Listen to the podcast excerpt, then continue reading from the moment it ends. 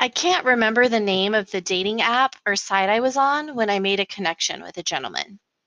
We decided to meet at a bar called Casino El Camino for drinks and food.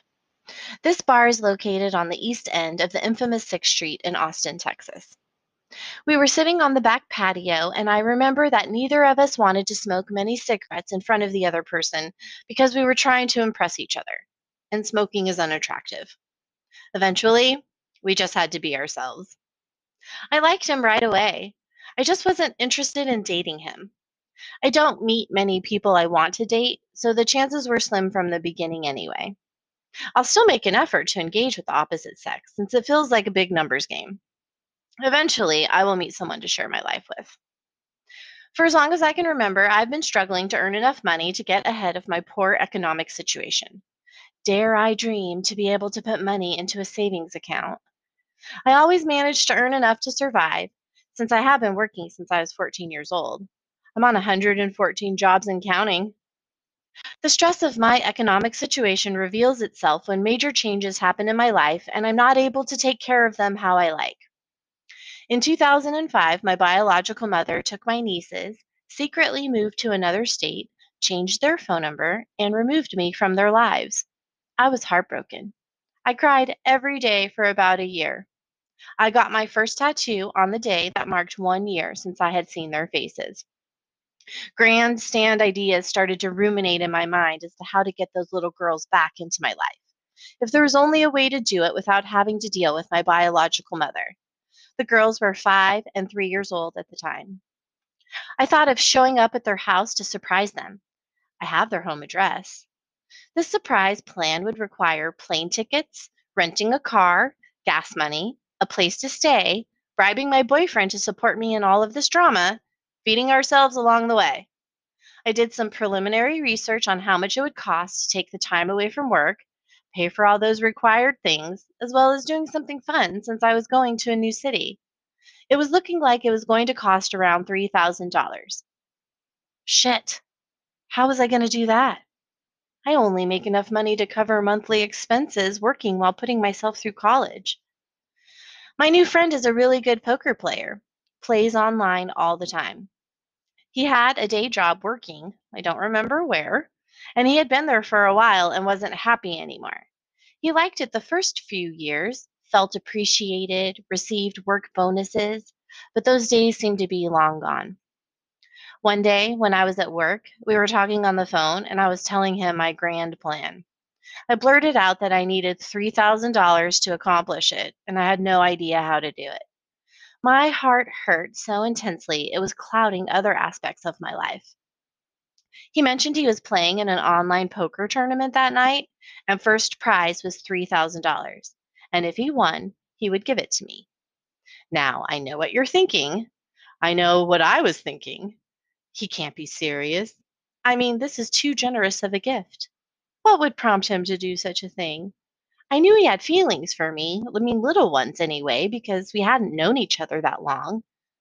I didn't want to say no. After work, I went home to do homework, study, and make dinner. He kept calling me to give me a play by play, and it was more than I could keep up with. I told him good luck. I couldn't talk on the phone all night because of the homework, and we would see what happened in the morning. I woke up to a text message with an attached screenshot of the computer screen. He won! This just became real. We needed to have a serious talk about it. There would be no way I could accept this gift if he was going to hold it over my head.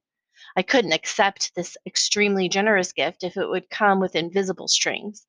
Our friendship would not survive it.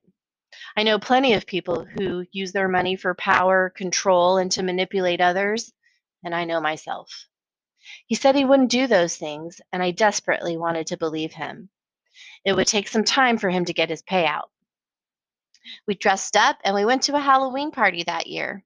Halloween is my favorite holiday. We were sitting around a fire in someone's backyard at a party, and at some point in the night, he made a hurtful, manipulative, and power comment about giving me the money. It was the moment I was afraid of. I knew immediately I could not accept his generous gift. I told him so. He instantly felt bad and realized his error. He promised he wouldn't do that, And here he was making a comment before I even took the money. How was I going to deal with this epic disappointment? I was super depressed. I was discouraged.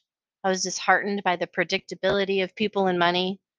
I was sad that I wasn't going to be able to fly up to Oregon to get my nieces back.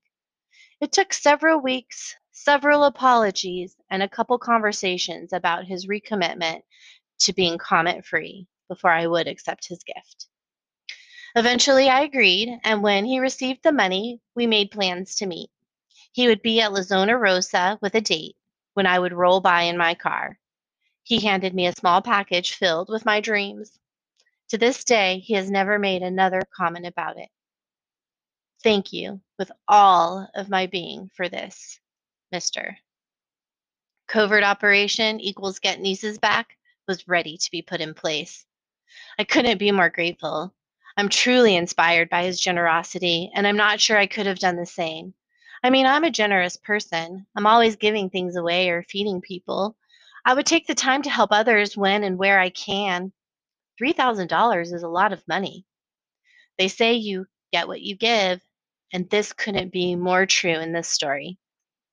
A few weeks after he gave me all that money, his boss called him into the office to let him know that a couple customers had called in raving about him. He had received several positive reviews. He was a loyal, hardworking, nice employee. He got a bonus that year. Guess how much? You know it $3,000. I love you, friend. You deserve all good things. I'm so happy we still talk and that I got to see you last year after not seeing you for eight years. Update though, as of the posting of this podcast, he hasn't returned any of my phone calls or called me. This makes my heart very sad and I don't understand.